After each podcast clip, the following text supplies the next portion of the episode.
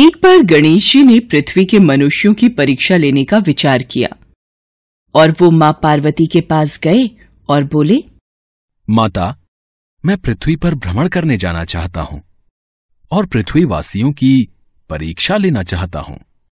ठीक है पुत्र गणेश जैसा तुम उचित समझो। पृथ्वी भ्रमण के लिए मैं एक बालक का रूप ले लेता हूँ। बाल गणेश को तो लीला धरनी थी इसलिए उन्होंने एक बालक का रूप बना लिया।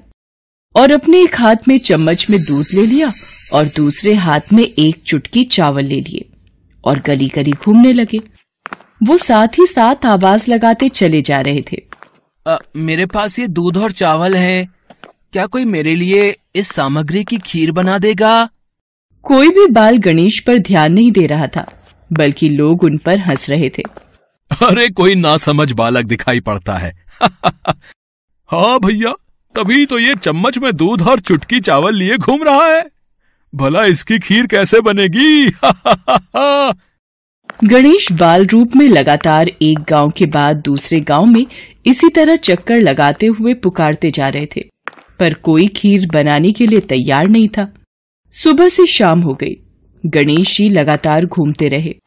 अरे मेरी खीर तो कोई भी बनाने को तैयार नहीं। अब क्या करूँ? तभी वहाँ एक बुढ़िया अपनी झोपड़ी के बाहर बैठी हुई थी। गणेश जी वहाँ से पुकारते हुए निकले। कोई मेरी खीर बना दे। कोई तो मेरी खीर बना दे। मेरे पास ये दूध और चावल हैं। बुढ़िया बहुत कोमल हृदय वाली स्त्री थी। उसने गणेश जी से कहा बेटा ला इधर ला खीर का सामान। मैं तेरी खीर बना देती हूँ। माई अपने घर में से दूध और चावल लेने के लिए बर्तन ले आओ। ठीक है बेटा रुक मैं अभी बर्तन लेकर आई। बुढ़िया एक कटोरी लेकर जब झोपड़ी के बाहर आई तो गणेश जी ने कहा माई ये बर्तन छोटा है।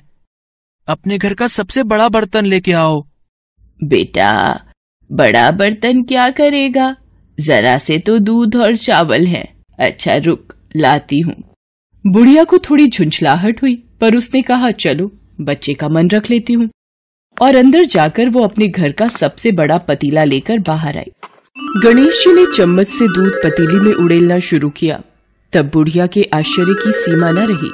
ये क्या चमत्कार है प्रभु! कुछ समझ नहीं आ रहा।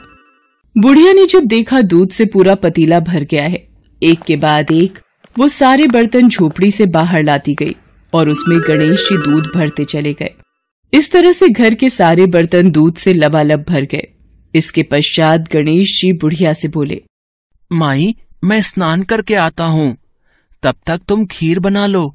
मैं वापस आकर खाऊँगा। बेटा इतना सारा दूध और ढेर सारे चावल भला मैं इतनी सारी खीर का क्या करूँगी? माई आज तुम सारे गाँव को दावत दे दो।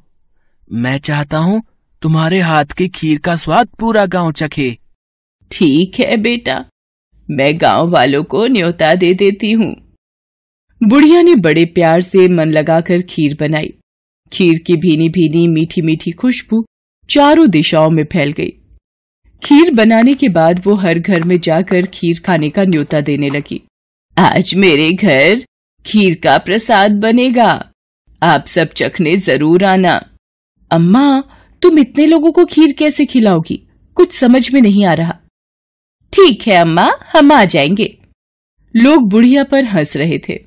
बुढ़िया के घर में खाने को दाना नहीं और ये सारे गाँव को खीर खिलाने की दावत दे रही है। चलो चलकर देखते हैं भाई कौन सी खीर बुढ़िया माई खिलाने वाली है। चलो चलो। धीरे धीरे लोगों की भीड़ बढ़ने लगी। लोग खीर की खुशबू से खींचे चले आ रहे थे। सारा गाँव बुढ़िया के घर में इकट्ठा हो गया। जब बुढ़िया की बहू सुमन को दावत की बात मालूम हुई, तब वो बुढ़िया के पास वापस आने से पहले ही वहाँ पहुँच गई। उसने खीर से भरे पतीलों को जब देखा तो उसके मुँह में पानी आ गया। ये माँ जी ने इतनी सारी खीर आखिर बनाई कैसे? पर अभी तो खीर की खुशबू, इतनी अच्छी लग रही है। कि कुछ और सोचने की जगह मन कर रहा है, बस जल्दी से इस खीर को खा लू। बहुत जोरों की भूख भी लगी है। खीर को देखकर सुमन के मुँह में पानी भर आया। एक कटोरी में खीर निकालकर वो दरवाजे के पीछे बैठकर खाने की तैयारी करने लगी। इसी बीच खीर कटोरी में डालते हुए कुछ बूंदे नीचे गिर गई और गणपति जी को भोग लग गया। वो प्रसन्न हो गए। अब पूरे गाँव को खाने की दावत देकर बुढ़िया वापस अपने घर आई तो उसने देखा, अरे, बेटा तू आ गया स्नान करके। खीर तैयार है। चल बेटा, मैं तुझे गरम गरम खीर परोस देती हूँ। माई, भोग तो लग चुका है। तुम्हारी बहू ने मुझे खीर का भोग दे दिया। मेरा पेट पूरी तरह से भर गया है। मैं तृप्त हूँ। अब तू खा। अपने परिवार और सारे गाँव वालों को खीर खिला। पर बेटा। ये तो बहुत ज़्यादा खीर है। सबका पेट भर जाएगा इसके बाद भी ये बच जाएगी। उस बची खीर का मैं क्या करूँगी? माई जो भी बची खीर होगी उसे रात में अपने घर के चारों कोनों में रख देना। मेरे कहने पर तुमने इतने प्रेम से खीर बनाई। तुम्हें गणेश की चमत्कारी खीर बनाने का मीठा फल अवश्य प्राप्त होगा। ये कहकर मानो वो बालक न जाने कहाँ गायब हो गया। इतनी देर में गाँव वाले भी आ गए। बुढ़िया ने भगवान गणेश का ध्यान करके सब गाँव वालों को खीर का प्रसाद बांटा। जब सारा गाँव जी भर कर खीर खा चुका, तब भी ढेर सारी खीर बच गई। ये खीर बच गई। इसे चारों कोनों में रख देती हूँ। अगली सुबह बुढ़िया जब सोकर उठी, हे गणेश, हे गजानन, गणपति महाराज, ये मैं क्या देख रही हूँ?